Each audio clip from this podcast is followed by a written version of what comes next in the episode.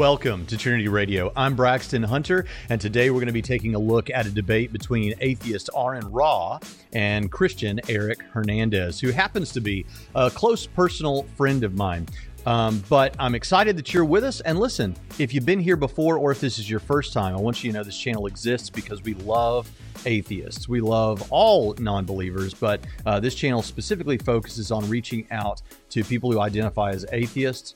And if you like these worldview discussions, I invite you to subscribe so that you won't miss any of these videos in the future. And uh, we do a lot of these debate reviews that um, that kind of break down what's been going on. So if it's hard to keep track of what's going on in the online world of debates between atheists and Christians, whether you're an atheist or a Christian or something else, hopefully this will be a channel home for you and a place for discussion with other people. Also, try to be nice in the chat uh, or in the uh, comments section. So uh, today we're going to take a look at this debate, and I think it's a good debate why do I think this debate was is important? Well, I think what's important about this debate is that number one, it showed that there is a strong case for the existence of the soul from uh, the philosophy of mind. And that's an important thing. And of course, that is consistent with Christian theism. I think there are Christians who are physicalists. That's a term that's going to come up later on in this discussion. But those are Christians who don't believe that we have an immaterial soul. Nevertheless, uh, mostly Christians believe that we do have a, a, soul and that the Bible gives us strong reason to believe that that's the case, if not outright teaches it. And so, as a result, if, if uh, philosophy of mind, if modern philosophy of mind gives us good reason to believe that this is true, well, then that counts in favor of Christianity or at least is consistent with Christianity. Secondly, I think, and I, and I don't say this in a braggadocious way, listen, um, I'm sure that Aron Ra is a wonderful human being in his everyday life. I don't know him. I've never conversed with him. I've never interacted with him except maybe once through a tweet, I think, or something. But this debate illustrates that one of the most popular YouTube atheists was somewhat out of his depth on central a central philosophical issue and was unaware of some basic theological con- concepts. And so I think that that's important to show because we get a, bomb, a lot of bombastic language, particularly from people like Aron Ra. And so when we put them under the microscope to see, okay, are, are they really familiar with these concepts to the degree that um, they can make a case against the existence of the soul? I don't think we find out that they do or are or can. And so I think that makes this particularly important. Now, I also want to say a couple of other things about these debaters. First of all, where I sympathize with Aron Ra. Uh, that might be an odd way to come out with it. And surely this will sound condescending, but Aron, if you see this, I don't mean it that way in, at all. But my understanding is from things said in this discussion and that I've heard elsewhere, Aron has uh, was raised in a, a religious context but not a mainstream Christian context or even an Orthodox Christian context. My understanding is that it was um, that he was raised in uh, Mormonism or uh, Jehovah's Witnesses or, or maybe a combination of those things. I don't know. He says that he he had family or friends or interacted also with people who were. Uh, uh, who were Unitarians, and so uh, that is to say, not Trinitarians. And so, uh, you know, I have sympathies for someone who saw maybe what I think is the most convoluted and um, evidentially bankrupt uh, sort of positions that claim to be Christians that are recognized broadly by Christians as being offshoots in the worst possible way, so much so that they deserve the terminology of cult. And that's an important thing. So someone raised in that, and I see this happen so often with people who who were raised in in one of these cults, and perhaps they were raised in Mormonism specifically, and then they come out of that and some of them become Christians, but so often I've seen, especially among YouTube atheists, it seems like there's a large number of people who came out of Mormonism and just uh, leapfrogged over mainstream Christianity or evangelical Christianity or even Catholicism or Orthodox Christianity and went straight uh, to atheism or agnosticism or something like that. When I say they went straight there, I don't mean there wasn't a process of questioning and all of that. But I do think it's because when you get that bad taste in your mouth for something that is so obviously absurd, frankly, as these cults are, then uh, that can bleed over and poison the well for the truth, which of course is what the enemy wants. He wants these counterfeits and knockoffs and cheap imitations to poison the well for the real thing. Um, and unfortunately, that is successful in some people. But because of all of that, I have some sympathies with Aron Ra. I don't presume to know his story in, any more than what I've been told. So if I if this isn't what happened with him, or if this isn't what happened with you, as I always say on this show, if the shoe doesn't fit, don't wear it. I'm not talking about you if that's not you. So that's where I sympathize with Aron. Now, what did Eric do right in this debate? As I think I'm going to illustrate here in this video.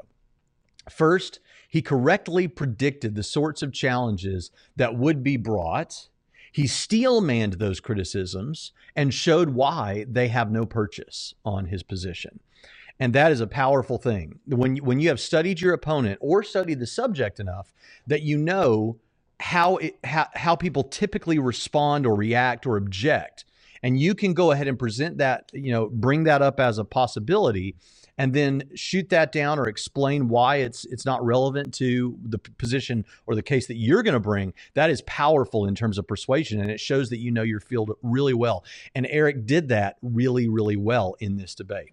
Now with that we're going to jump into some of the video and I love how Eric starts this off because um, and that, that last comment was a perfect segue because what he's going to do is talk a little bit about what this debate is not. So let's go ahead and jump into that right now. All right. So uh, the question for tonight's debate is: Does the soul exist? And I want to start by giving you two things that this debate is not. First, this debate is not about religion or how people came to believe in the soul. Um, in the past, Aron said that people believed in the soul because they didn't know what air was. Doesn't apply to me, and that's irrelevant. And that would also be a genetic fallacy. So hopefully, we won't get any of that. Second, the debate is not a scientific question. This is a case for a few reasons. First of all, it's a category fallacy. Um, the soul, if it exists, would be a non physical entity, and science, by definition, is a discipline that can only study the physical. Thus, while science is a wonderful tool for investigating the physical world, it has virtually nothing to say about the non physical. In fact, science in principle cannot even ask the question, much less answer it. Uh, some of the leading neuroscientists in the world, like Jeffrey Schwartz and Mario Beauregard, believe in the soul, and one can't say that they believe in the soul because they don't understand the neuroscience, given that these are some of the men that are l- the leaders in neuroscience. um, in addition, uh, any view that will be presented tonight regarding consciousness or the nature of the soul will be what is called empirically equivalent, meaning there is no piece of empirical data that one could give that would specifically lend support to one view over the other. Put differently, we'll agree on all the empirical data, but our conclusions that we draw from the data will be philosophical scientific.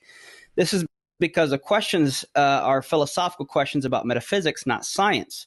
As atheist philosopher of science Michael Ruse says, science does not ask certain questions, so it is to no surprise that it does not give certain answers. So appealing to science to answer the question tonight would be like appealing to a ruler to measure your weight.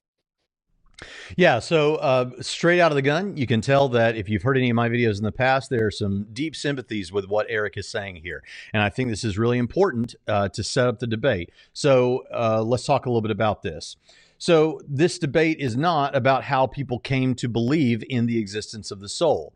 And he mentions the genetic fallacy. If you're not familiar with that, that is um, objecting to something or saying that something is likely false because of how people came to hold it. And that's obviously fallacious, and, and because uh, it's one of the most fundamental of logical fallacies that people usually learn about when they get into these discussions. Because you can you could have come to a belief for a terrible reason and that belief still be true. For instance, I could have come to believe that uh, the that the Earth is round because I read it in a comic book. Okay, I that, that guess what? That's a terrible. Comic books are terrible sources of authority for the nature of the physical universe. But you know what? If I came to believe that the Earth was round because I read it in a comic book, I would still be right, and the Earth would be round, even if my reason for getting there is absurd. But furthermore, in this case specifically, um, to say that people have come to believe for absurd, uh, come to believe in the soul for absurd reasons. Uh, doesn't speak to whether or not the soul is actually true. And in Eric's case, he's not going to bring those same reasons that other people have brought.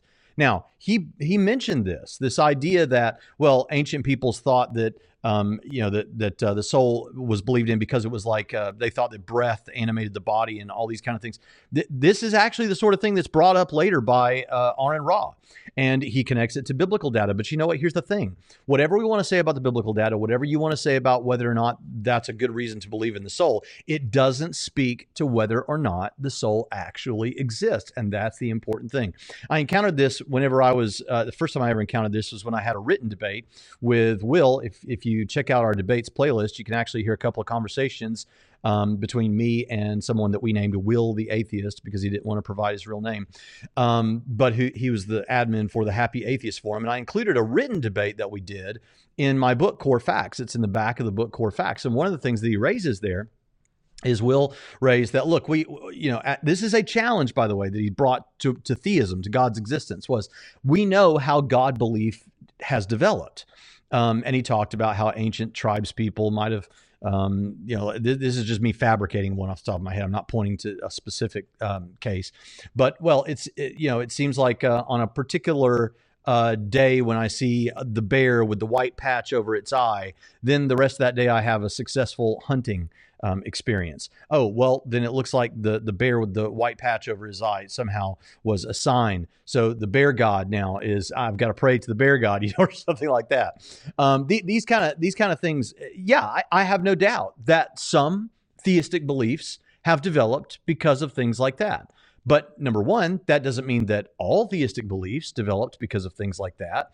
And even if all theistic beliefs had developed because of things like that, which they didn't, but if they had, then that still wouldn't mean that theism is false. It would just mean that some people came to believe in theism for bad reasons. So I think that's a very important thing to, to draw out there. He also points out this is not a scientific question. And throughout this debate, Aron demonstrates not the best awareness, I think, of the philosophy of mind or um, the debate regarding human freedom. We're going to get into a little bit about human freedom.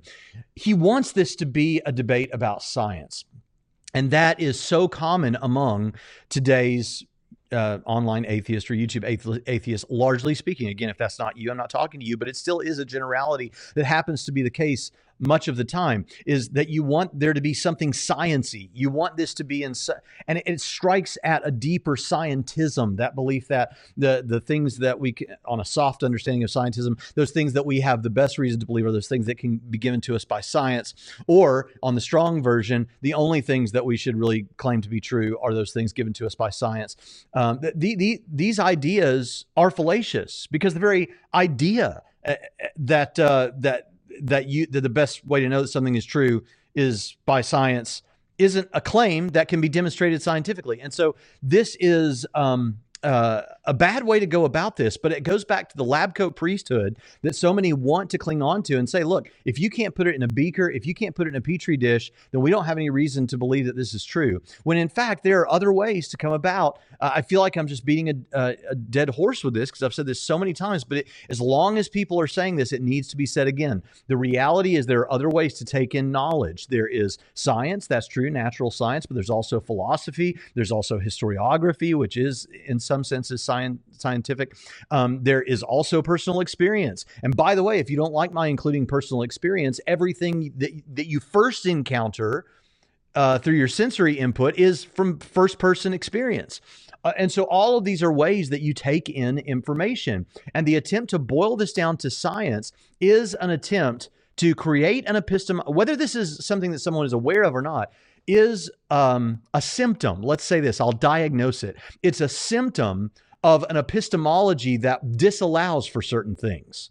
Now, unfortunately for such people, actually, there are good teleological and design arguments that hint strongly toward God. Um, and so, so you, you, can't even win really on those grounds. But um, it's a, it's a symptom of an epistemology that wants to um, only consider things as evidence for God that would that in a realm where you're least likely to or it's least appropriate to look for those things or talk about those things. So uh, I think all of that is important. But um, here's another thing. Eric says, look, we might agree on all the scientific stuff, right? That's what he was saying there at the end. He's like, we probably will agree on what we know from neuroscience and all those kind of things. The question has to do with the interpretation of those things. And that's so important when we come to these discussions. We may be looking at the same facts, but we may interpret them differently. And so often, um, the skeptics that I've encountered and responded to, they look at the same facts I'm looking at, or that any particular Christian is looking at, and they assume that Christianity cannot account for those things, or in this case, that the nature of the soul cannot account for those things or sits poorly with those things. But that's simply not the case. This happens often when I when I uh, ask people in personal discussions. I might say something like, uh, what can you share with me something that you and I both agree is true or real that you don't think Christianity accounts well for, but that your worldview of atheism does account well for? And so often I'll get, well, science. Science works, as if science fits poorly with Christianity, or as if science is the property of atheism, when both of those things are completely false. Uh, Christians would expect that science would work because we expect that God gave us a rational cosmos that reflects a rational mind. And so that's not really a problem. It's not a problem at all. And secondly, the property of atheists, um, the fact that science works uh, uh seen one way uh, seen from your perspective, shouldn't count in favor of you or count in favor of me, perhaps. It just it's just the nature of the beast. Science works, and both worldviews uh, might seem to account for that. Although I frankly think that Christianity accounts for that a lot better. And then we could put a little gravy on top of this and say this doesn't mean that Christianity is true. Uh, but as David Wood argued in his debate against Michael Shermer, we could pour a little um, a, a, little uh, apologetics gravy on top of this thing and say, and the modern scientific revolution was led by Christians because they expected a rational cosmos to reflect a rational mind. And so, uh, yeah, I think all those things are important. So, whatever you want to say about neuroscience and stuff, that's not going to decide the debate. Your interpretation is going to decide the debate. And so, that's where the debate is going to be held. And of course, that's going to bring us squarely into the realm of philosophy. Um, yeah. Okay. So now let's move on to the next clip and let's talk. Let's see a little bit more of. Uh, let's see actually the beginnings of what Eric actually presents as a case for the existence of the soul. The irreducibility of consciousness, which I won't have time to go into detail, but atheist philosopher Thomas Nagel has pointed this out in his book that you cannot get mind from matter. And atheist philosopher Colin McGinn says that any naturalistic explanation for consciousness coming from uh, matter would border on sheer magic. So for him, he calls this magic. So if you're if you hear that word magic tonight, it's we're talking about something coming from matter, something like mind coming from matter, which these philosophers are saying is metaphysically impossible. Yeah, so we're talking about the hard problem of consciousness. How can you put enough physical stuff together that suddenly consciousness emerges. Do you understand the principle here? I, and, I know that many of you do, but I'm speaking as though newcomers to the channel or to the subject might not know. So the idea is okay, think of it this way. And of course, this is rudimentary and doesn't exactly reflect what we're talking about, but it is an analogy, and no analogies are perfect. But think about putting together enough Lego blocks. If I, if I built a head or a or what looks like a brain out of Lego blocks, would it then be conscious? Well, surely not. Well, what if I built a really sophisticated head out of circuitry and um, and uh, perhaps an artificial neural net? Would that then be conscious? Well, perhaps so. At least some people think so. The question is, what what is the relevant difference? At what point do you put enough physical matter that doesn't have what we might call aboutness? You know, our thoughts are about things. We think about the river outside my window. We think about God. We think about a beautiful woman, or perhaps uh, from your perspective, a beautiful man. Um, that wasn't a comment on myself, but hey, let's let it stand. Um, your, your thoughts are about things, but physical matter isn't about anything. And, and so, how do you put enough not about things together that suddenly you get aboutness? How, how do you get consciousness and self awareness? Um, this this is a very important problem that exists right now, even among non Christians in this realm of the philosophy of mind, and so it's an important issue. And what you have these two guys he's talking about saying is that they're indicating that this seems impossible. It's like magic. Now, this is interesting because so frequently, and I might go off a little bit about this. I'm sorry if I get a little bit too passionate, but this just is, this needs to be driven home. Is we so often hear from people who are trying to demean uh, supernatural stuff or souls or Christianity or God as um, magic. It's oh, you, you little magic, and you say, well, it's no, it's supernatural. Oh, well, that's that's just another term for magic.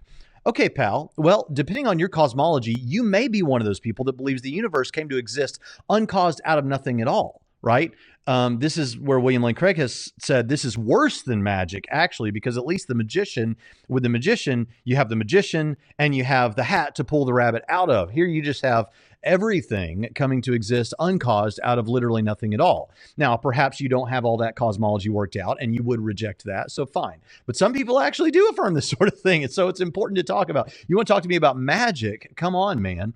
Uh, but here we have something that is very magic like, putting enough physical stuff together that you get uh, a consciousness, a personhood. Uh, something that at least strikes us as soulish. It's magical. So the next time an atheist tries to characterize something you believe is magic, point out that they have to believe that if you carve Pinocchio intricately enough, he'll become a real boy. And that's worse than Disney magic because at least there we have the, the, the causal force of when you wish upon a star, right? So um, obviously these are, you know, I don't really think that if you carve a more, I don't think your position is that if you carve intricately enough. But seen a different way, that is kind of precisely what we're saying. If you get a sophisticated enough arrangement of physical matter, you suddenly have consciousness and personhood. And whoever you are right now, I want to ask you to do something. Stop for just a minute and stop presuming that or thinking about how you would respond to what I'm saying right now or how you've heard someone else respond to what I'm saying right now and think for just a second is that not a little bit is that not a little bit bizarre. Not bizarre in the sense that quantum physics is a little bit bizarre. Bizarre in the sense that, like these guys are saying, it just it's magic. It's it that's not real. What you, how you're telling me that this physical stuff gave rise to that? Come on, man. Uh, that that is a very interesting thing to point out. And in fact, I'm going to go a step further and add another person to the list that Eric Hernandez was um, creating because Roger Penrose actually had uh, not too long ago a discussion with William Lane Craig. I think it was this year, it might have been the end of last year. And Roger Penrose raised these issues. Um, for it was like I've never seen William Lane Craig so teed up to present an argument. But listen to what Roger Penrose says. He's talking about three mysteries that he finds when he considers all of reality, and uh, one of and I'll, I'll give you the other two. One of those is the um, the un, this is the name of an article by the way from a long time ago, but the unreasonable uh, uh the unreasonable applicability or effectiveness of mathematics. Why is it? And perhaps you've heard uh, Christian apologists use this as an argument. William Lane Craig also used this argument as he was discussing these things with um, Graham Oppy not too long ago. Uh, but uh, but the idea, and he has a new video on this, by the way, too. But but why is it that these what we could imagine as abstract objects, numbers, and mathematical principles that we discover more than invent, rather than invent, how is it that they that don't have any causal powers, they can't do anything, the number two can't do anything, nevertheless, it maps to the physical universe so um, effectively, I guess we could say, is that's how people say it, um, at an incredible precise level, incredibly precise depth. And so that's a very interesting thing that needs to be taken into consideration. Um, and, and, then the other mis- mystery number two is what we're going to get to now. So let's jump in and hear what Penrose has to say. Mystery number two is how is it that conscious experience mm. can arise when the circumstances seem to be right? Now, it doesn't seem to be probably. I can't. I'm just guessing, but I don't think it's present in that glass or in the water in the glass. Uh-huh. But nevertheless, it seems to come about with certainly with human beings, and I think with other animals. I don't think it's unique to human Certain beings. Certain brain structures somehow seem to give rise to yes. To this and there is a genuine mystery, mm. I think, and it's not just a matter of you know complicated comp- computations. There's something mm. much more subtle going on. Mm. So that's mystery number two. Yeah, and then mystery number three has to do with putting all those th- three things together: the math, so you've got these three different things, right? You've got the incredible uh, applicability of mathematics. Then you've got human consciousness, which we're going to come back to. Of course, that's the subject of what we're discussing here because it's related to the soul. And, and then you have the the physical world. You've got these three things: these abstract objects, consciousness, and the physical world. And how is it that um, how is it that the that they interact like they do? The the math um, is can be understood by the physical matter that the, the consciousness which seems to arise from the physical matter but can't, or at least it's a mystery number two, he says, like that. That, and you notice he says it, it's not as though we just haven't done enough computations, right? It's not that we haven't studied this thing out or researched enough, and one day maybe we'll figure it out.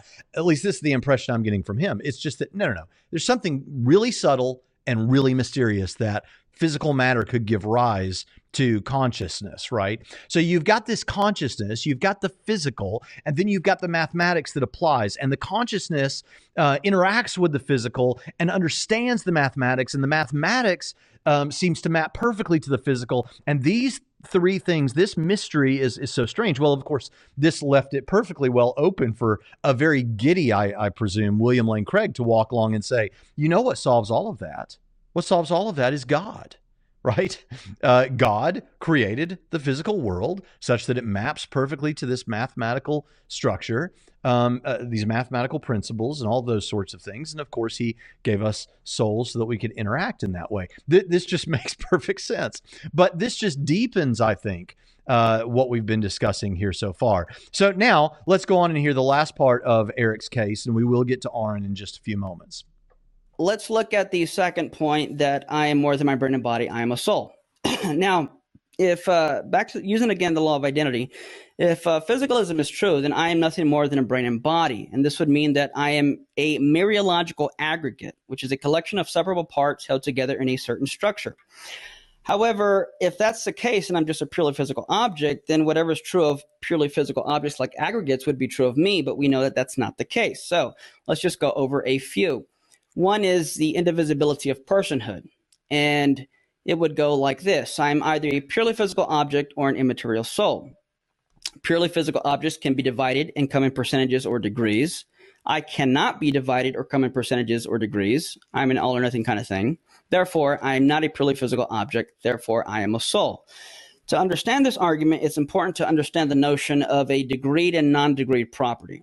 A degreed property would be things that can fluctuate or come in percentages or degrees. Take, for example, the property of being hard or soft or loud.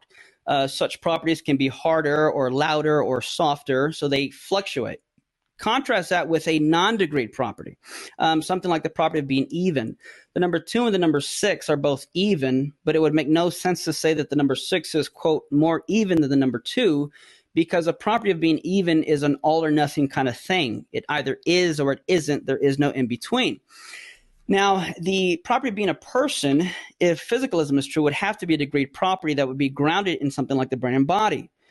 However, we know that's not the case because being a human person is not a degreed property. In other words, you can cut a table in half and it would make sense to say you get 50% of a table, but it makes no sense to say that I cut a person in half, like my arms and legs, and I get 50% of a person. Consider the same with respect to the brain. There is a Dandy Walker syndrome or anencephaly disease, where uh, some people only have 50% of a brain or 10% of a brain. Well, they're not 10% or 50% persons, they're still 100% persons. Okay, so now this isn't too hard to follow, right? Uh, it, it's not as though when you cut off more and more of me, I become less and less a person. And we all know that that's true. And if you want to say, ah, but that's true of the rest of our physical body, but of course, we're really our brains in a, in a more robust sense. Okay, well, what happens when 50% of the brain? I mean, you see, you see the problem here. You would still be, if part of your brain was damaged, a whole person in the same sense that you were a a whole person prior to that. And so that's, um, I think, a, a, an important thing. But what I want you to get from this is that Eric is giving us philosophy of mind, structured arguments, illustrations that make sense of difficult matters, and he's using the proper terminology from within the fields that he's discussing. That's not what Aron Ra gives us in this debate, but we'll get there in just a few moments. So um, we saw Eric uh, suggest or suspect several things that were going to happen um, that were going to be presented in this uh, discussion, and one of those was that um, it, that. Uh, if that if you the fact that if something is damaged in in the brain that and then it affects how we function cognitively that dependence or or relationship there does not show that it's identical that it's the same thing Um, and he's and elsewhere in this video, and I encourage you to watch the whole debate. He gives examples of that. You know, a guitar is the one that he likes to use. You could damage the guitar, right? Uh, a, musician could be playing the guitar and he could be playing the note C, but you could damage the, the guitar such that he can't play the note C anymore. But it doesn't mean that the note C doesn't exist. It just means that the instrument has been damaged, right? So this is an important uh, thing about. I mean, I've always used the radio example. Let's say you had a signal coming from a radio station and functioning through the equipment, the hardware of an FM radio transmitter, and so you're playing the radio, you're listening to your favorite song, but um, something has become defective in the radio such that all you're getting is static or um, you're getting a little bit of the song, but it's not quite right. There's a little bit of a hiss or a pop or a distortion there, or every now and then it goes out a little bit. And it's not that you damaged the song, right? is that you damaged the hardware that the song is communicating through. And I think that, or is, is coming through. So I think that is a, an, an important part of, of, all of this. Um, but but he, he pointed this out. He called this out that I, am going to agree with you about the neuroscience. And yeah, just because you have something like that doesn't mean that uh, it doesn't hurt my case at all, because there can be a relationship between these two things without them being identical um, which is what, of course, the atheist needs is for them to be identical. Now, let's look at what Aron Ra has to say um, during his opening statements. And I want to be fair, as Eric pointed this out too in, in the debate. Um, Ra, I'll just go ahead and let the, the, the cat out of the bag. Ra's opening statements, and I'm going to summarize them here for you in just a moment. His opening statements uh, did nothing at all to overturn the case that Eric presented, um, or even show that the soul doesn't exist um, or even show that it's unlikely that the soul exists, or show anything that counts against the soul existing. I'll, I'll tell you what they were in just a few moments, but for the sake of brevity, I, just want to say th- this is what gets presented. Now, to be fair, this was his opening statements where when you in a debate you present your opening statements and you write those beforehand where you don't know what the other guy's going to bring so your opening statements aren't supposed to be a response to what the other guy says bearing that in mind i wanted you to ask yourself uh, in a few moments. Well, let's just talk first about this brain damage, or uh, not brain damage, but I think he uses Alzheimer's as an example, or a stroke, or something like that. Let's hear it now. If you were to suffer a stroke, your thinking would be impaired. And, and you might be able to rebuild those connections to become fluent again. Most people never recover. But even if you could, that still proves that you were dependent on that cerebral mesh in the first place. Okay, now I want to point you back to something that was said in um, uh, Eric's opening statements, and that is cause or dependence does not equal identity. Remember, if if two things, um, uh, if two th- for, for what we're going to say, if the consciousness is just a is just a, what the brain does, or is in some way reducible to just brain states and brain activity, then you're saying that there there is an identical relationship there, and uh, and what Aron Ra is arguing is that look, there's a dependence here, and so that must show that these are the same thing, that the brain is just, there's no soul, it's just all the brain. Now, listen to what he says again, real quick, because it's a short clip. If you were to suffer a stroke, your thinking would be impaired. And, and you might be able to rebuild those connections to become fluent again. Most people never recover. But even if you could, that still proves that you were dependent on that cerebral mesh in the first place. So notice again, cause or dependence. He said that shows you are dependent. Cause or dependence does not equal identity. And um, he's given great examples for this. Uh, one would be uh, Eric has. One would be like fire and smoke. There's obviously a relationship there. You won't have the smoke without the fire, and uh, but the but the smoke isn't the fire, and the fire isn't the smoke, even if there's a dependency there. Similarly, with the guitar and the note C, um, th- there's a relationship there, but they're not the same thing. And so these are important things to keep in mind uh, as we move forward. Now, let's jump into, and I'm trying to move more quickly because I want to get this out as quickly as I can and, and not not go on too long. I have a tendency to want to do that. But what does Eric say and why when he hears Aron's opening statements? Thanks. Um, yeah, all of that was irrelevant uh, to whether or not the soul exists. I'm, I'm a bit surprised. Uh, one thing, so I don't even know if I'll, I'll, I'll use five minutes. I might.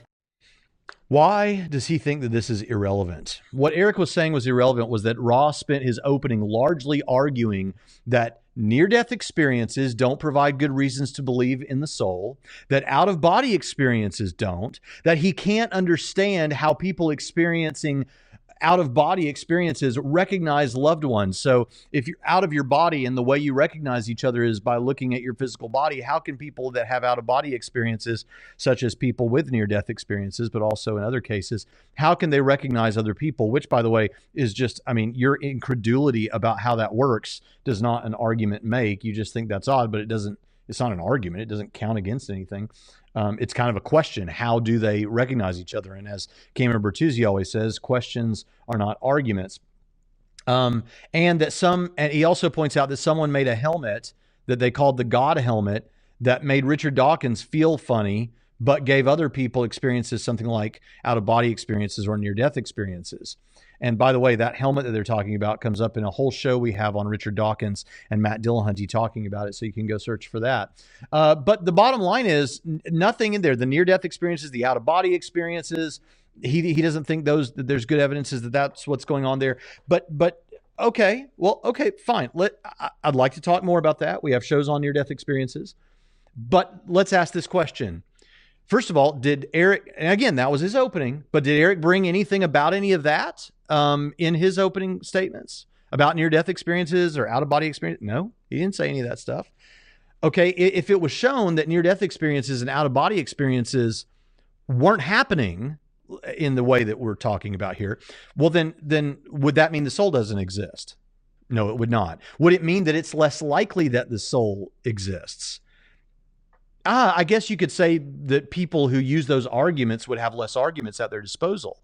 But if we're not talking about those arguments, does it actually make it less reasonable to believe this? So I don't think so. I, the point is, it was completely irrelevant. Every, everything that was brought up was completely irrelevant. Um, so I, I, I think that Eric was absolutely right to say. Thanks. Um, yeah, all of that was irrelevant uh, to whether or not the soul exists. I'm, I'm a bit surprised. Uh, one thing. So now we're going to go on to uh, one of the things that Aron Ra brought up was he brought up Sean Carroll. Sean Carroll um, is a theoretical physicist who has debated uh, William Lane Craig and is a favorite of many atheists. And Sean Carroll, uh, uh we've covered him before in several episodes. And he was talking about how when he had had a discussion with Sean Carroll, Aron Ra had had this discussion with Sean Carroll, and Carroll had said, you know, there's a lot of things that we, you know, that we think are improbable, but we we know that the soul doesn't exist or something like that. And uh, he brought this in as part of his um, case or something. And so here is uh, what uh, I think Eric rightly says in response.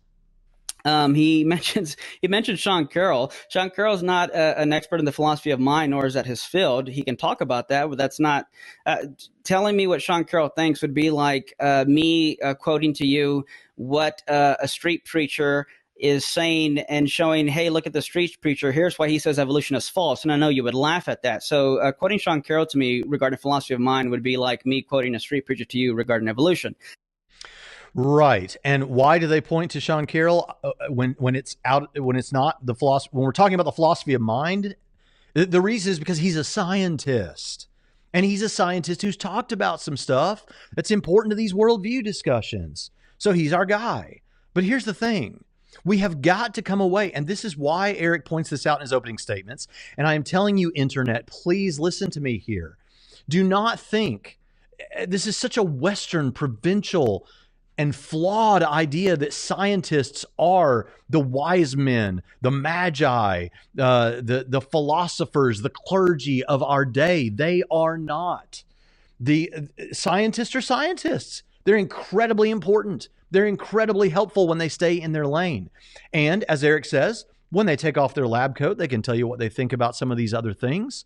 But understand if, if they're not an authority in that field, then they're just some guy or some gal telling you what they think and take it with a grain of salt or take it, you know, take the arguments seriously. But that, I mean, this is so important. Uh, why go to Sean Carroll? The only reason you would go to Sean Carroll is because he's a scientist, and scientists in the lab coat priesthood are clergy of the day for a lot of people. And this is just wrong. Let me tell you what it reminds me of. It reminds me of when I was a kid and I'd had some other friend over, and maybe you had this experience, maybe you didn't, but I think a lot of kids do, is that when you and some other kid have a disagreement about the way something is uh, or some fact that you heard, you'd say, go, go ask my dad or go ask your dad. Right? Because the idea is that's an adult and adults know stuff. Adults know about everything. So go ask that adult, they'll verify it, and that'll settle it. Well, of course, as we get older and we grow up a little bit, we, we get to the point where we realize, oh, guess what? Adults can be wrong. And they are wrong about a lot of things, right? Adults are often wrong about a great many things, right? So th- this is important. But what did you have to do? You had to grow up. It was time to grow up. And guess what? This is a little bit of a childish attitude that scientists are, know everything. They're right about everything. And I'm telling you, if that's the perspective in any measure, if you think I'm using hyperbole, I probably am. But if in any measure that is true about you, then it's time to grow up. We've got to move past that way of thinking. Because, as I said before, there are other ways of gaining knowledge about the nature of reality. One of those is science, one of those is philosophy, one of those is history, one of those is personal experience. But when you limit yourself to one, you limit yourself to what you can know, you hug yourself to a skepticism that disallows for certain kinds of knowledge. And I realize that there is a, a, a perceived virtue in not believing certain things that are wrong. And so that's why we hug ourselves to this one. But it is just as dangerous to, to believe thing to not believe things that are true.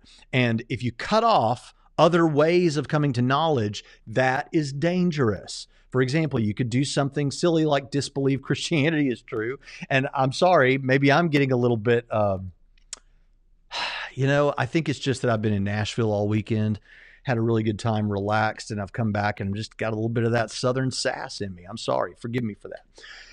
But anyway, um, don't why Sean Car- don't do this. Go to the authorities in their fields right? Go go to those people. Now, people that are not authorities in those fields can present arguments and we can assess those arguments. And that's fair.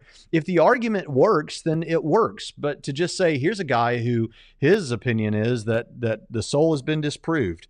Well, that's just not how it works because that science doesn't have anything to say about that. And so that's uh, an important, um, important, important thing to, to point out, I think. All right, now let's move on to Aron Ra again, and let's hear him say something that I found very interesting. Then uh, I'm interested in how um, Eric has automatically dismissed the idea that all inconclusive data or all data is going to be inconclusive by uh, a definitional fiat. But again, I had the same impression of Eric's argument that he had of mine. Uh, it, I saw his, everything he said as being irrelevant. He's trying to he's trying to weigh into philosophy. He said he said that a soul is immaterial substance, which is a contradiction in itself. The, the words don't even make sense together. What? Right there, there would be a way to verify if we actually had a soul. There's lots of different ways we could do that. We can't just say that it's mystical, magical, whimsical, and you can't touch it. Don't look the man behind the curtain. There's a curtain. We there, we can look behind it. It's that simple. Uh, so, so there's a little bit of the you know straightforward, bold. If you think I'm being too bold, there was plenty of bold right there, and some mockery there. Um, so the, the first thing I want to jump onto here, and Eric, point, you know, talked about this in the debate too. But when I heard it, my ears perked up like his did. I think that it seems that when we use the word substance, immaterial substance, he says that's a contradiction in terms. Those words don't even go together. It seems that Aron Ra is thinking of something like a goo that you could put in a petri dish or that gets all over you or something like that when we say substance. But that isn't what a substance is, philosophically speaking. The Stanford Encyclopedia of Philosophy says substance in a given philosophical system are those things that, according to the system, are the foundational or fundamental entities of reality, right? That should immediately clear it up. And it is a word that comes from philosophy. So in Aristotle's books, Categories and Metaphysics, uh, you would get this distinction with uh, versus Plato's forms, the Platonic forms, right? This is just the way it works in philosophy. And so th- th- this this is just an, a lack of awareness about the terminology that is used in this field. And I realize that Eric can come across a little bit snarky sometimes, and maybe um, I, I, think that someone else recently referred to him as smug. Um, he's my friend. He's not that way at all. He's a wonderful guy, but uh, uh you know, he says something about this in a way that you might think is arrogant or smug, but it's true. If you're going to debate a matter like this, I would think that you would want to have all the awareness you could of uh, the philosophy of mind on this subject, or at least broadly, generally understand that. Um, if you if you just listen to what Eric has said in the past in other debates, um, you would have you would have some familiarity with this terminology. And I think you want to know about the theological side of it as well. But we're going to keep going, and I think we're going to see that that's just that's just not not what we're seeing here. Now, he says that Ross says that there should be a way to, there would be a way to verify the soul. Now, he just asserts this. And we know what he means is there would be a scientific way to verify the soul. Um, there is a way to verify the soul. It's not scientific, and it's not our fault. It's not the substance dualist fault, the Christian who believes in the soul. It's not our fault that science is ill equipped to answer these kinds of questions. It's the fault. I go back to what um, uh, what Mike Winger said um, in his debate with Matt Dillahunty. It's not my job to convince you. It's my job to present reasonable arguments, and it's your job to be convinced by reasonable arguments. And here's the thing you will not be convinced by reasonable arguments if you cut off other ways of coming to knowledge besides science. And so that's a very important part of this. So it's not our fault that science is ill equipped to handle this. I also don't want anyone to get the impression that we have anything against science. We love science. I love science. Christians love science. We celebrate science. This is not uh, praising these other things to the exclusion of science. It's just a fully orbed love of knowledge and, and coming to knowledge. And we don't want our atheist friends to hug themselves to one way of getting to knowledge to the exclusion of all the other things that they could know. And that's an important feature, I think. All right, um, let's move on to the next thing. We see this again. We see this again right here, real quickly. Now, to challenge physicalism, uh, you know, the physicalism is the is the mutually held idea that there is a physical reality, and minus the empty assertion that there's some alternate reality on top of that. So we both accept that the one that we really have. If Eric wants to propose that there is that physicalism is not true, well, then what he has to do is he has to show that there's this also this alternate reality on top of that, or in addition to that, and he didn't. He he just he he does his. Uh, you know his special definitions that, that we have something that's mystical and belief and and, and we, we can't ever touch it and and science is prohibited from even thinking about this which i think is invalid well, a, a, couple of things about this. First of all, that's not fair. Eric didn't say science is prohibited from thinking about this. He said about Sean Carroll, he can he can have his thoughts about this. He can talk about it. You know, he wasn't saying scientists can't talk about this or science can't. I, I don't know what that means. Science can't talk about this. Um, if he means that the proper way to assess this might not necessarily be the scientific, well, yeah, that's true. And the fact that you don't think that's right, we would expect you not to think that that's right. Um, but he, he he's also not using Eric is not using special definitions. He's using the definitions, the ones that people use in this circle. Now, speaking of circles, I'm going to take up for Aron a little bit here. So he brings up this issue of physicalism. Um, and he's treating the term physicalism as though it's synonymous with naturalism or materialism. So now here, it's not so much that that Aron is using the term physicalism in a way that is technically incorrect, because it can be used in a way that's similar, though not necessarily exactly the same, as naturalism and materialism, basically to speak about the nature of the world, right? Um, you can use it that way. It can be broadly and obliquely used that way. That's not really the problem. The problem is that in this little circle, in the circles that we run in where we're talking about philosophy of mind and worldview discussions, when you're talking about philosophy of mind and the nature of the soul and, the, and whether we have souls and all that sort of thing, physicalism is understood there to be specifically referring to this question of whether we just have a physical substance or whether we have a dual substance, a body and an immaterial soul. Um, that's that's what we're talking about, or if some kind of idealism is true. But the, the bottom line is, um, we understand that. It, this is why it's not you can't just and i'm not saying Aron did this. I'm saying this to you whoever you are out there who's interested in these kind of subjects. Don't just watch youtube videos. Because this sort of nuance you don't just get from watching youtube videos. You get it either by going through a degree program or reading books on this subject. Because because if you just did searches on the internet yeah physicalism can obliquely reference all of the world but when you get into these little nitpicky debates about the nature of man, you realize that physicalism there is talking about um, whether we have just a physical body or, or we have a body and a soul. Um, and to, to, show you what I'm talking about, again, let's go back to the Stanford Encyclopedia of Philosophy, which says, quote, physicalism is intended as a very general claim about the nature of the world, right? We just said that's what some people obliquely, but by far the most discussion of physicalism is in the literature in the literature has been in the philosophy of mind.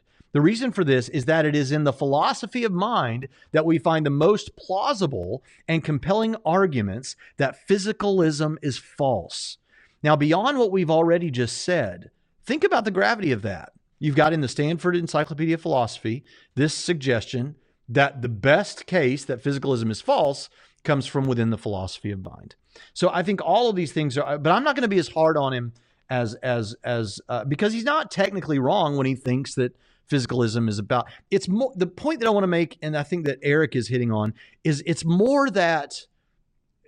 Eric points out that after giving his opening statements, if, if we're going to have a debate on this, I would expect that I wouldn't have to keep defining. I mean, it's always good to define your terms, right? But but that I would with someone who's supposed to kind of know a little bit about this, so we can have an informed debate. I shouldn't be have to back up and and and define things that m- many of the listeners already understand.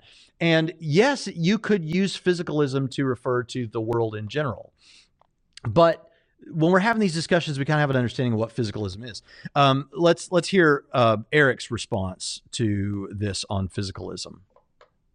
Okay, so this is this is this is odd. You don't know what physicalism means. these are philosophical terms. It's a philosophical topic. Yep. It's philosophy of mind. And physicalism yep. is a view that human beings are purely physical objects composed of purely physical properties and parts. That's a definition of physicalism. I understood that. I understood that. Okay, so you said we agree on that. We don't agree on that. Well, we both agree that there is a physical universe, yes? Oh, yeah. This is the other thing that's really important. You might have missed it, but in the clip that I just played, we did hear uh, Aron Ra say this is a mutually held position. And what I think he must have meant from what he says here is that it's not mutually held that that physicalism is true, but that at least the physical side of the world is real, right? Um, it's not all soul, it's not all supernatural, that there is we at least agree on the physical. But what Eric's trying to say is okay, first of all, physicalism as we're using it in this discussion, we're talking about the nature of man, not uh, the world in general. And secondly, of course, I don't believe that any kind of physicalism is true. Um, because I also believe in the soul. And even if you wanted to extrapolate it out bigger, he believes in other uh, non physical things. But anyway, let's continue with the comments here. Yeah, but you, you can't equate. You, are equivocating, okay, so saying physicalism and equating that with physical stuff. Tell me again. Tell me, tell me again what physicalism is. It's it's the belief that we have only the physical world. Is that right? It, it is. It is. It is a uh, a position regarding the existence and nature of human beings. That human beings are purely physical properties and parts. So it is what I just said. It is that we have only the physical world. So we both accept that there is the physical world, and you want to assert that there is some no, other. No, no, no, no, no. We don't. We don't. It's it's a view that that is all there is to human beings. We don't both accept that. I believe in the soul. Right. Why would you? Why would you say that I would accept we, that? We both accept that there's a physical universe, right? Right. Physicalism is a regard of human persons, not the universe. And is that That'd be yes more like naturalism a... or materialism. Okay, is that a yes or is that a no? Do we both accept that there's a physical universe? Yes, but that's not physicalism. Okay. Okay, so uh, we got to hear Eric on physicalism, and we've kind of said everything we want to say about that. So let's move on, and now we get to an interesting uh, section where uh, we're going to hear what Aron Ra thinks about free will. I didn't play for you Eric's clips on free will, but he gave similar case for free will that I would give that uh, that that basically look we we uh, we have libertarian freedom, which is a an understanding of freedom that that many people hold already, which is the view that um, that whatever you decided to do, you could have done otherwise, at least in most cases, or at the very least um, that nothing external to you determined what you were going to do. Now, the other side of that, the, the opposite position to that would be determinism, which says free will like that doesn't exist. Everything is determined. Uh, all of the history of the world is like a chain of dominoes falling down. So we're gonna we're gonna hear what. Uh, oh, and Eric wants to connect that to the soul, saying this makes sense if there's a soul. If there's no soul, then determinism would be true right? Because your physical body would just be falling. It's just matter in motion, right? It's just chemicals going around. It's just like dominoes falling in a chain. But if you've got the soul, you could have something like free will. And since we believe we have free will, then this makes sense with the soul. So let's hear what Ra thinks about this. Also, did anybody mention about free will? There, there was a number of interesting things. I don't, uh, I'm not sure about free will myself. I understand that there's still some arguing about that, but I always thought that if you, uh, I may not have free will, I don't think that I necessarily do. But uh, I know that for a Christian who believes that there's a, a, being who foretold our existence in the future, I know that you can't have free will. There's places throughout the Bible where, where the, the conditions set do not allow free will. So I don't even understand why why Christians argue for that point. It's obvious they can't have it. Not just that they don't, but they can't logically. This, I'm, I'm, this comes up so much. I mean, Dan Barker does a whole song and dance about this, and I'm sorry if I'm a little flippant about this, but when when atheists talk this way, so there is a robust discussion of all of the biblical canon and how and how freedom of the will versus God's determination of things, how that stuff works. And you may you may after studying all of that still come to the conclusion opposite mine that we don't have free will in the sense that I'm describing it, libertarian free will, but rather that determinism of some sort is true, divine determinism. Or as an atheist, you might say, I don't believe any of this Bible stuff, but I believe that what the Bible is giving us is incompatible with free will. But when you when you say that as an atheist, the Calvinists at least are aware of the case. When I hear atheists say something as blunt and certain as what I just heard, it tells me that this is a person who seem at least it seems that this is a person who is completely oblivious to the case that's made from the other side. Uh, you know the, i mean most of christianity has believed in free will. Now what was the case we just heard from Aron Ra there are biblical examples of places where there, there's no way free will happens. Well would you like to roll some of those out? And first of all uh, even if you were to demonstrate that in a particular odd odd case God removes someone's free will, that wouldn't mean that in the whole Bible it's that way, right? Uh, you, you, would need to you would need to demonstrate, but you would have to demonstrate at least that one case first of all. So um, we didn't hear any of that; we just heard assertion. Um, but but then secondly, we heard that if God is if God foretold everything, then that means you don't have free it, you can't have free will as a Christian. Now that is very odd to me. Uh, I this is the one that I hear all the time, it is so odd to me because it relies on a modal fallacy, a category error, because it says something like, if God knows the future, and of course he could tell the future, right? He could foretell it. But if God knows the future, then your decisions are set and you, and you can't, you don't have free will. But this, of course, misunderstands the nature of omniscience and the nature of foreknowing something, to know it beforehand. So, um, someone might say, uh, I just picked up this, took a sip of coffee. Could I have chosen? Not, so God foreknew that, right? Before the creation of the world or foundation of the world or whatever. God knew I was going to do that, right? Yes. Okay, so could I have not done it? Well, he knew it because that's what I was going to freely do. If I had freely chosen not to do it, which I was perfectly free to do, I could have not done it. Then that's what he would have known. It, it, so you could say, well, then if he knew that you were going to drink the coffee, is it a certainty that you are going to drink the coffee? Yes. But that's not because it's been determined and can't be otherwise. It's because he foreknew what I would freely do. So if I had freely chosen not to do that, then in eternity past, he would have known that instead.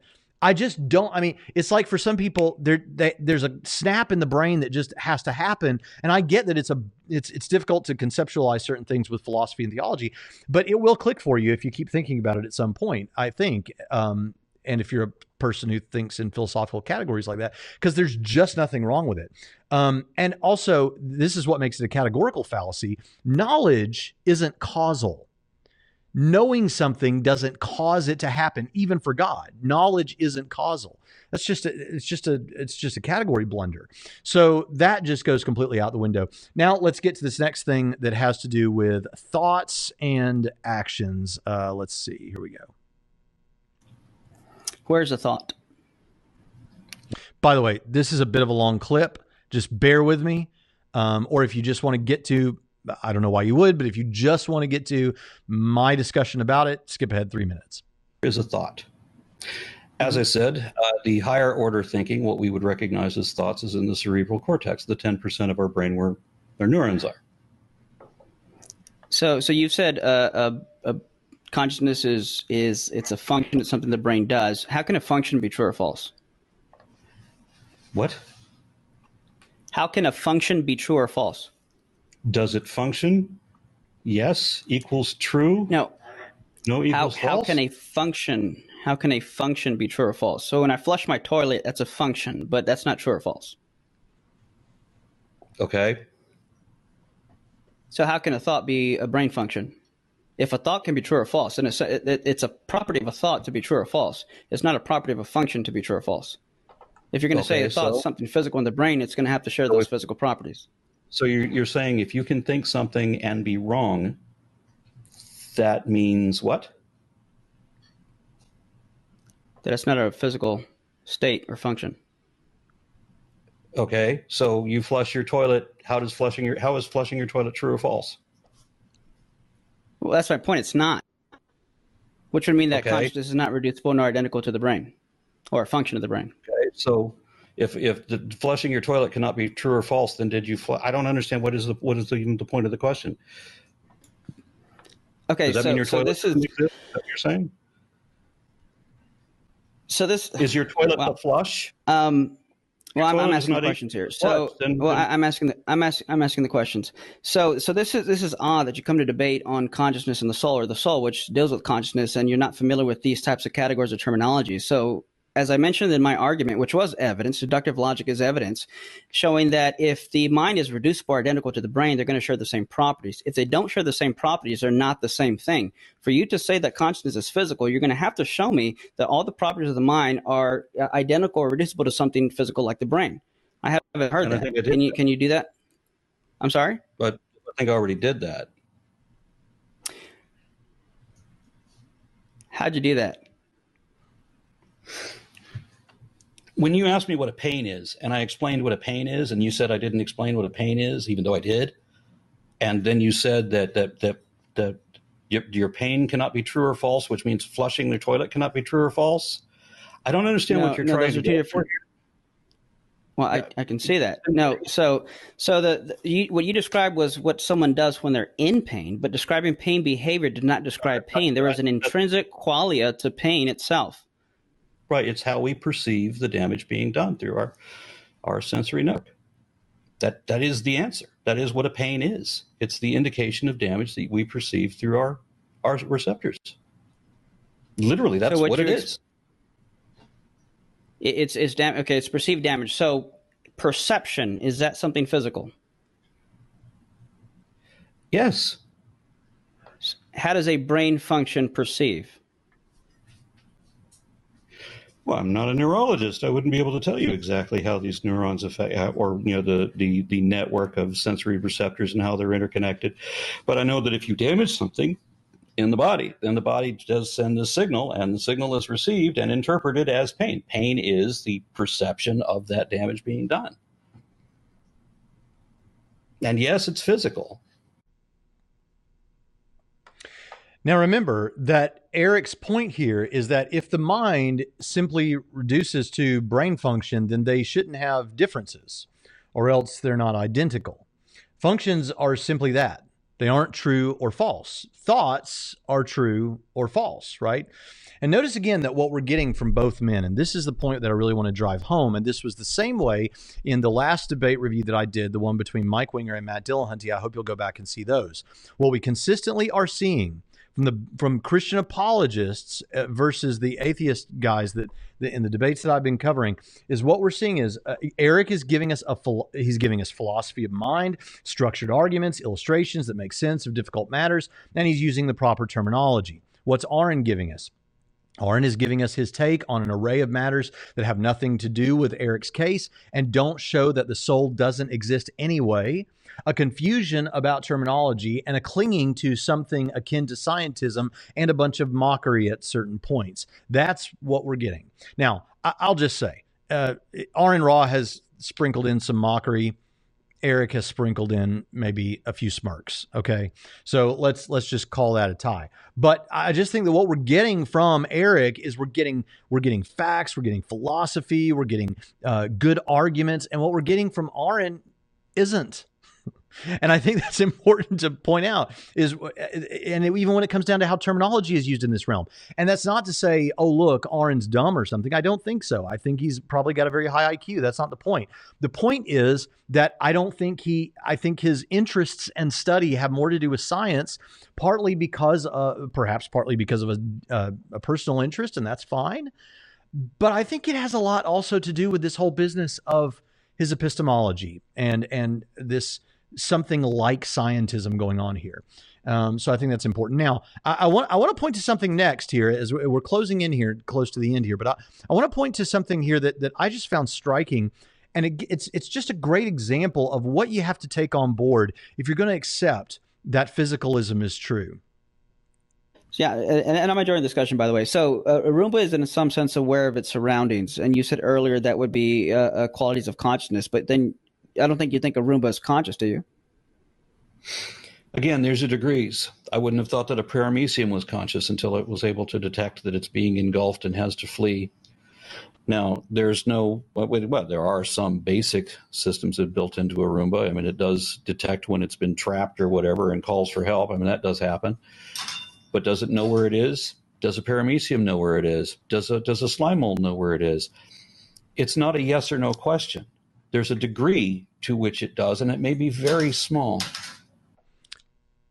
It is a simple question. The Roomba, yes, we're talking about one of those little vacuums that goes around your house in an automated way. By the way, we have one. It was one of the best gifts I ever got my wife, and yes, she wanted it. And um, we named it. His name is Little Buddy. And I didn't decide that he would be a he. That was the girls who decided that. So don't don't think of me as sexist. But even though we have personified him, that is for our amusement because we think it's funny that a robot cleans our house now for us. But does the robot, when he goes underneath our dining room table, know where he is? First of all, the statement is false because he isn't really a he. That is to give the thing too much personhood. It doesn't know where it is because it doesn't know anything in the sense that we're describing. It has a program. That program sends a signal to do a certain thing. But if you're going to accept something like physicalism, this is kind of this is kind of what you're stuck with. It's why you get people like Richard Dawkins and others thinking if we get a sophisticated enough robot that that you know surpasses our cognitive capabilities and all these are, are sorry our um, memory capabilities and, and neural network and all those kind of things, then it, it at least theoretically, it would become self-aware. Um, but in other words, you could put enough Lego bricks together that you now have something that's self-aware, and you could get mind from matter, and we can do it. We can do it. It's not just God that can do it. We can do it. And besides, there's no God anyway, right? All of that stuff. This is the extent. Okay, a Roomba might be conscious. This is the extent to which you have to deny. Okay, I, am going to quote the late Norman Geisler here and just say that th- with a statement like that, I don't even have to show that you're wrong. I just have to make sure the audience heard what you said. And with that, we're gonna we're gonna we're gonna move on because I got to get through this. All right. Uh, somewhere in the question and answer time, uh, they got into this discussion about what would be true if naturalism was true, and um, and uh, they were talking about the book of Ecclesiastes, and Eric mentioned that it, it's a pessim it, it, the, the suggestion of naturalism is kind of pessimistic. And Aron Ra wants to know, well, what's so pessimistic about it? And uh, Eric says, well, you know, I think you're aware of the Christian perspective on this. And Aron Ra, I, I think this is one of those trigger moments for atheists that if you say the Christian perspective, they have this whole thing about all the different denominations and branches of Christianity that, that, they have to roll out every single time. It's why Matt Dillahunty does that whole thing about, well, if you want to know what's wrong with uh, the First Baptist Church, just ask Second Baptist Church. If you want to know what's wrong with the Baptist, ask the Methodist. If you want to know what's wrong with the Methodist, ask the Episcopal. That whole thing. Um, they, have got this whole deal about that. They, I see it in the comments every day. Um, but let's listen to that and let's comment on it because it gets into some interesting stuff. I mean, don't well, you think there's a reason why they, don't, don't you think there's a reason why they contradict each other? Sort of veering off topic a little bit of the whole. Oh, by the way, we're talking here specifically about Mormonism, Jehovah's Witnesses, that sort of thing, and and why aren't they why aren't they Christians according to Christians like you, Eric? Debate, but don't you? I, I, think that's the main reason why we differentiate between Mormons and Jehovah's Witnesses and all by the way, those groups were saying. By the way, did you just see the bottle that Eric Hernandez had in his hand? I've never in my life seen a bottle like that, and it makes Eric look like a tiny man that they're Christian, but they're theological. I'll run it back so you can see. Don't you? I, I, think that's the main reason why we Boom. differentiate between Mormons and Jehovah's Witnesses, and all those groups will say that they're Christian, but they're theological differences that say, uh, "No, you're not Christian." Don't you think that's the case, and why we make such why would a drastic it, why, difference? Okay, so uh, they, they both start from a Christian perspective. They both worship Jesus. They, I mean, they meet every criteria for being Christian, except that one group says the other one isn't. Uh, not, well, that, that Mormons are actually, actually Mormons, the, the Mormons, actually, Mormons um, definitely think they're Christian. Yeah, they can think all they want, but Mormons are actually polytheistic in their theology, and Christians are monotheistic. So Christian. that's a drastic difference right there. The Catholics think they're Christian. Yeah. Are they Christian? Who decides There's whether Catholics are Christian? Who decides whether Catholics are Christian?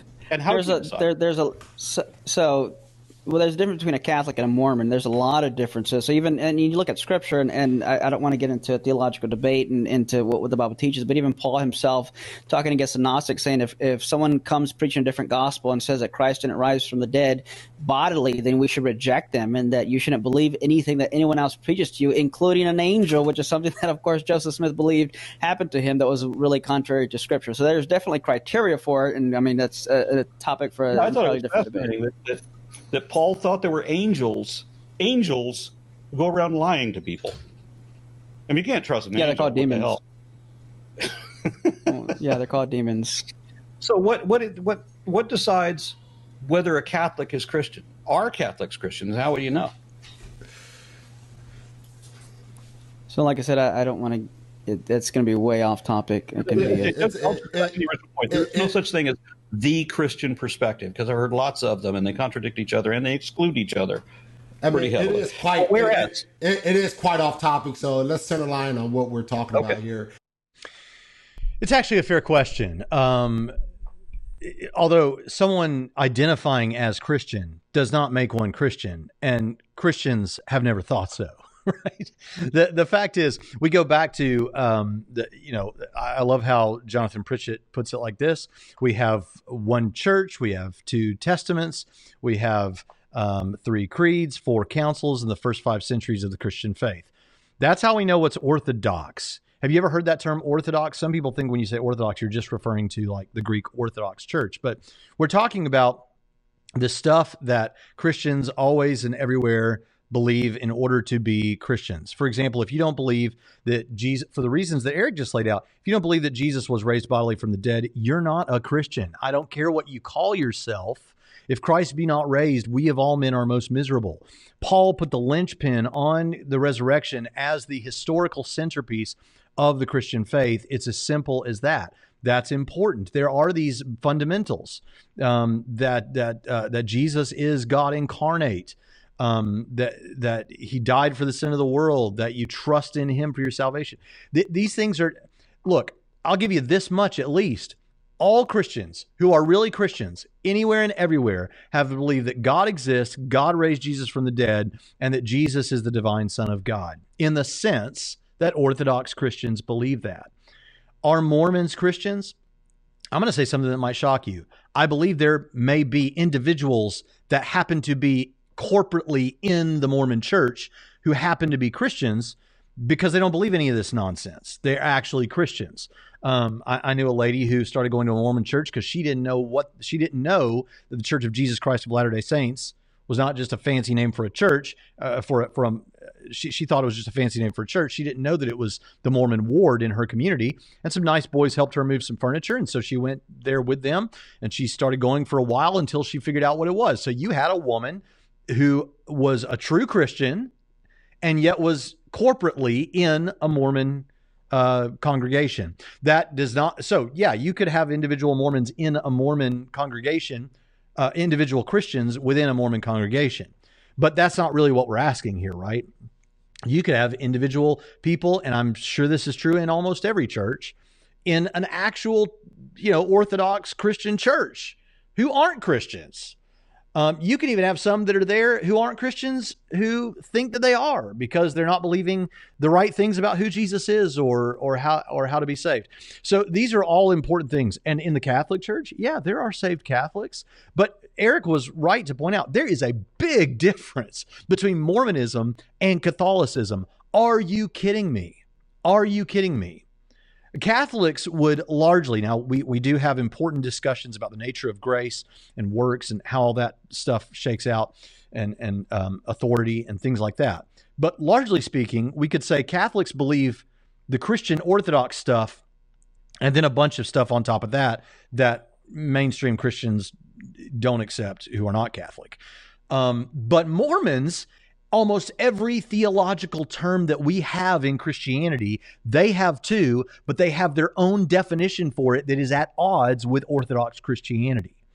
And what's uh, what the host of the show just pointed out that it's that actually Mormonism is polytheistic is that at odds with what everyone understands Christianity to be? Yes, at the core. Well, how, how is it polytheistic? Because there is a chain of fathers, and according to the the Mormon um, spokespersons and um, and and bishops and all those kind of things, this chain of fathers goes back, and there is no first father, which means that you have an actual infinite number of fathers stretching back, and actual an actual infinite regressive chain of fathers is impossible for reasons that for the same reasons that in other videos we discuss a past infinite universe is impossible. Um, if you had no first father, how did you ever get started to get to the current father? And if it's an actual infinite number of fathers, if you crossed half of the fathers, you'd still have infinite to go, which is to say you couldn't cross half the fathers, right? Uh, this is weird stuff, but I'm just telling you. Number one, Mormonism is philosophically, historically, theologically, demonstrably false. And on top of that, it's important to say that Catholicism is a far cry from Mormonism, despite my gripes with Catholicism. So, the, but how do you, how do you what what does what is required to truly be a Christian? That's really what Aron wants to know. At the very least, what is required is that you are not one of these cults who denies the central features of Christianity. Um, anyway, uh, this, uh, but but what kind of irks me about this is that, and, and I want to be friendly here, uh, but what kind of irks me about this is that the point that Eric was making, that naturalism is a pessimistic outlook, even if Aron disagrees with that, whatever Christian perspective he wants to call a Christian perspective, Mormons think that naturalism is a pessimistic outlook. Islam thinks that naturalism is a pessimistic outlook. Mainstream Christianity, Catholicism, we all think that naturalism is a pessimistic outlook. What that tells me is he wasn't really trying to probe the question. He just fell into a bumper sticker line that atheists have when someone talks about the Christian perspective. They've got to roll out this whole thing about all these different kinds of Christianity. Anyway, let's move on to the next thing. And it does get a little interesting here, and we get back to free will again. Yeah, so so my point was if you have no free will and all your beliefs and actions are determined, then your very beliefs and actions to test your beliefs and your beliefs about your results of your test are equally something you were determined to do and believe, and you're back to the same problem. But we're not because we're not all my all my decisions are not determined before I have that data. Now, while there are indications and tendencies, and I will lean because of because of these indications and past experiences and everything, I can still make a decision based on information. It's not determined that I'm going to accept or reject this information before I even know what it is. You don't you don't believe in the law of causal closure? Pass. You just roll your eyes. yes, of course I did. but if the law of causal closure is true, and if your beliefs are something physical, then that physical thing was caused by something prior and physical, and it's going to eventually be something prior and physical Yes, external to yourself. You just roll your- and that does not mean does not mean that my decision is determined before I have the data on which to make the decision. We know what my tendencies are going to be. We know, you know, my proclivities are are are already estimated. We could guess in advance what decision I'm going to make. But I still make that decision after I have the information. It's not determined. I don't think you understand what determinism is, but okay. I wasn't talking about determinism. Yeah, it doesn't sound like uh, it doesn't sound like he knows what determinism is. And this, of course, goes back to the statement that this is the reason why I say that we're getting from what we're getting from Arn includes confusion about terminology used in these discussions because he just said my decision isn't. We could maybe guess, but my decision isn't determined. And then he says he's not talking about determinism. The whole point of that part of the discussion has to do with free will versus determinate.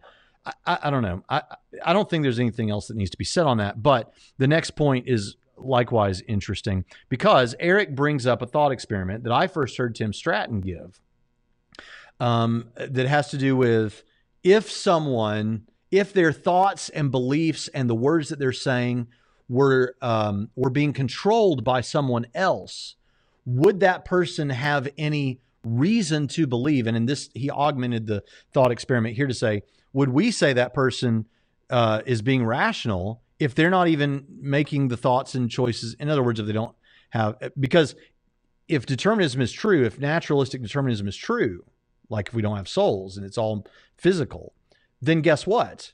Everything that person is thinking, believing, and saying is all determined by their past history. And they only believe what they believe because they were determined to believe it, because there is no real freedom to choose to affirm one thing instead of another. Um, and so uh, Eric presents this. I'll let him present it now. Okay, let me put it differently. Let's say there's a third person we're doing this to. Would you trust that this person was being rational if you knew that I was the one controlling all his thoughts, beliefs, and actions? Look up what rational means. Are we fitting with that? I mean, are you making your decisions based on actual information? Are you being reasonable? Are you open to be? I'm making them believe that. Let's say I'm making them Okay. believe that. I'm making them believe that they're And- and they're they're acting know. rational. So you're, you're making them know that everything they believe is illusion. That that they No, don't let's actually say I'm not anything. making them. Being Let's fed to them. let's say I'm let's say I'm not. I don't give them that part of it. I don't let them know that I'm controlling it. All of their thoughts, beliefs, Okay. and actions are controlled by me. You and I know that, but they don't. I make them think that what they're thinking is true. I make them think that what they're doing is rational. Would you agree with me that the, that what they're doing and thinking is probably not rational because I'm controlling everything? If they, what they think is rational and they're being rational, they're being Okay, I, I'm going to let Aron answer this, but but I want I want to clarify here that the person whose thoughts are being controlled by someone else, like the person who's determined to believe whatever they're believing, because it's just all determinism, because the physical is all there is. Um, such a person isn't rational and doesn't have true knowledge claims because what's happening is r- rationality is reducible to reason, and reason is a process by which you choose which things you should affirm instead of others. If you can't choose, you're just determined to believe. So that if you come to believe that you're a pink unicorn, you got there the same way that Aron Ra came to believe that God does not exist. It's all just determined, and you could not possibly have believed otherwise, even though you feel like you could have. That's what. That's where we're stuck. That's what we're trying to say and and that's a so yeah you can't have rationality. Now what oftentimes atheists do is they think that when we say rational what we mean is true. So is that person being rational even if they're determined if they come to believe that gravity exists? Well it's true that gravity exists therefore they're being rational. That's not what rational is. You can you can get to true answers even with a completely irrational system so, for instance, a calculator isn't thinking, it's not reasoning, but it can get you mostly, if not entirely, true answers, right? What we're getting to is if you can't if you can't uh, make rational affirmations, then you don't have knowledge claims. You can't claim to know. It undermines everything because you have no justification for claiming to know what you know because there was no rationality. I know this is kind of difficult. We've got other episodes on free will that might unpack it a little bit more. But so that's kind of what he's presenting to Aron Ra under the thought experiment of forget determinism for a minute. Now imagine I'm determining someone else's thoughts and beliefs. And you and I know that, but they don't. Are they now being rational when they conclude things? Rational. So yeah, it may be in the in the matrix, because that's what we did come down to anyway you will you will follow what you think is rational. It may be a lie, but you're still going to follow that. If you understand that the way that uh, the way that we smell things is by picking up subtle molecules in the air of different things, and, and we're, we're getting these in the receptors, or if you understand these little hairs and the stirrups and everything in our ear is actually how the way we perceive sound, or the way the cones in our eyes reflect light, you understand how these senses work. And then somebody tells you that there's no such thing as reality and there's no such thing as matter and then you have to think, well, that means that every expert in the world who understands these senses actually doesn't know anything. Nobody knows anything except the guy who's claiming to know more all than all the experts because he's the one that says reality isn't real and it's all this huge, convoluted, ridiculously overcomplicated violation of Hitchens and Occam's razor to create this illusion so that you think that your eyes work this way. Well, none of that would be necessary at all. I don't think you're tracking the thought experiment. Yeah, I, that that's not the point of the thought experiment. I, I don't think he, he was following there, and um, and we if you watch the whole debate, you'll see this a couple of times with this with it, with this point, is he hears he hears Eric saying something about how we know things, and his mind goes immediately to again the the the scripted kind of atheist response is he's oh he's doing the thing about how can I know I'm I'm not in the matrix? How can I that's not what Eric's doing. Eric is presenting a thought experiment that most people haven't heard um, and, and it's helpful in this discussion. But when you're not listening closely to the person sitting right in front of you and trying to follow and maybe Aron was trying to follow but didn't follow I don't know I don't know. I, I, don't know what else to say about it. And it's late in the day. Let's get one last look. And um, again, we're going to find out whether Aron is. We've we, have we have seen now a problem with his awareness of the philosophical terminology here. Let's see about the theological terminology. You you did contradict your own position. For example, I forgot to bring this up earlier when you mentioned that that God is completely spiritual. Yet he's described in the early works as, as you know he Eric, why are you using a sucker right now? Did you just get bored in this debate and now you've gone to a sucker? Talks, talks, eats, drinks, sits, turns his head, shows his backside, waves his hand, and cheats at wrestling. I'll tell you what, I thought I'd seen everything in, in a debate that could be done. I've never seen the Christian apologist bust out a sucker, ever. Right? I mean, everybody tells me that, that you know, God is just a, a spiritual being, there's no body to him, yet Three guys show up at Abraham's door. He recognizes one of them as being God. The other two go on down to Sodom and they become the angels who, who have to, to, avoid a rape mob. And God, the one that was recognized as God of the three original ones, two, three minus one, or two, there's that leaves one, and that one sits with him. And Abraham draws nigh to him. We, these are difficult things to do to sit under a tree in the shade and eat with a God who is just a spirit. So these again, these are their contradictions, is because the people that wrote these things had different ideas. And so you just have to gloss over where it says that God definitely had a body and was eating and sitting and all of that. That is some bad exegesis. Of course, it disagrees with what you're believing. The contradiction is there, and people will say that it's not there, but it clearly is there. When Jesus said, I am the door, you think he meant he's a piece of wood? No. Why are you because I'm rolling not- your eyes? I, I don't make these assumptions that you assume that I, or that you're pretending that I assume. I don't. So I'm tired of it. Uh, quit, quit projecting onto me positions I never held. I'm asked. What kind of a sucker is that? It looked like it looked like when I watched Survivor and they have to eat some kind of weird beetle or something. All right, fellas. But I also understand that if it describes God as knocking at the door and two other guys leave, there was three guys there, two guys leave, when the other guy sits down and eats. I'm not thinking that's a spirit. When he's wrestling and has to cheat by punching the other guy in the groin, I'm I'm not thinking that's a spirit. That seems pretty explicit. They're not talking metaphorically there. They're describing a physical guy doing physical things. Are you familiar with Christophanies or Theo- uh, Theophanies? No, I did say that a little while ago that I have to go, and I do. Okay, okay, go back. Talking metaphorically there. Listen here, listen They're describing close. a physical guy doing physical things. Are you familiar with Christophanies or Theo- uh, Theophanies? No, I did say that a little while ago that I have to go, and I do in fact have to go. So we've had the last question. Are we done?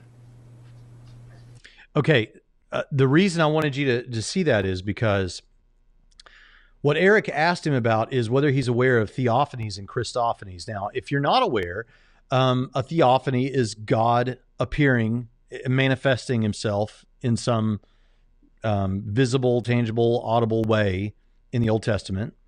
Um, a Christophany would be an example of Jesus doing that. And for many Christians, myself included, what we see in the Old Testament when we see a theophany or God appearing in some way like that as a man or as an angel or something is Jesus. So this is the and not every Christian agrees about that part of it. Um, we all agree there are theophanies, but but are there Christophanies or are these all Christophanies? So, uh, for instance, the, often when you see the angel of the Lord, that, that phrase, the angel of the Lord, this is a Christophany on, on my view. It's at least something akin to it. Um, when you when you at the burning bush, you have the angel of the Lord. When um, you know it, when Joshua when they, after they go across the Jordan River, you know the priests got the Ark of the Covenant, put their feet in the river, and the river stops. They go across and they camp out there, and Joshua encounters someone is telling him about about the stuff that's going to happen next. That that is perhaps many people think perhaps a Christophany. Um, even some people hold that that when God walked in the garden with Adam and Eve, that was a Christophany. That that, that was Jesus there, or at least a theophany, is God manifesting physically. We we know that that happens with angels. Uh, I mean, it, the Bible never sets out to teach us about angels.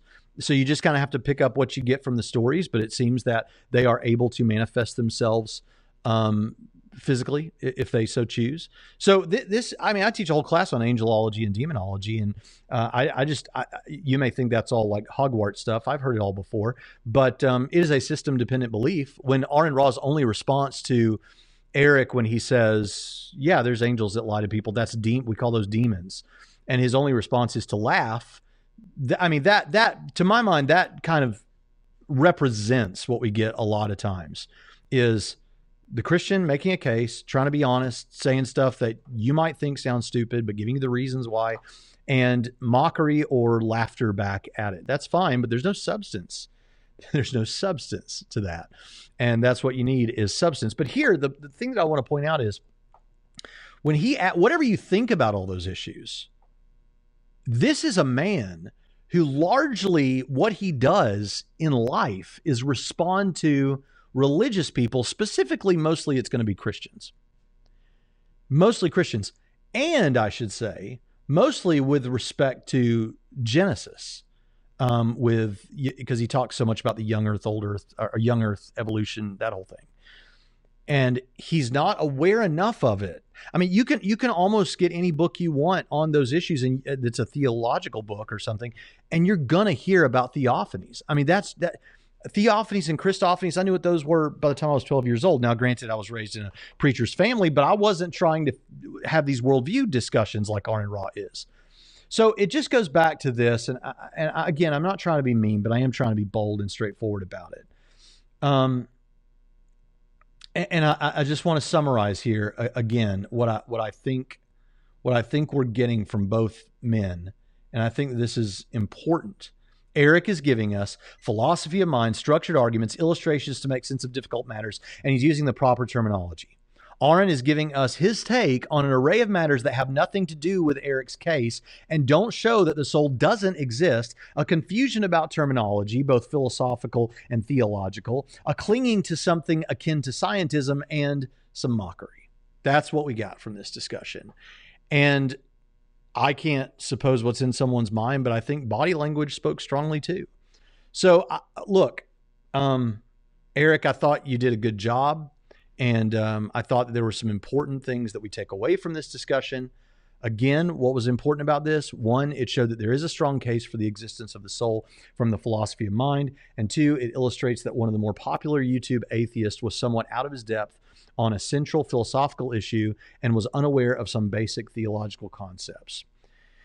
If you're out there and you'd like to support what we're doing, you can check us out at patreon.com slash Trinity Radio. You get a lot of free stuff, five full seminary level courses with PowerPoints, a bunch of free ebooks, a bunch of free episodes that we never released, and a bunch of other stuff. I hope that you'll check us out there and prayerfully consider supporting what we're doing as we are responding to atheists on the internet, which, at least in terms of the worldview discussions about what is true, it is dominated by internet atheists.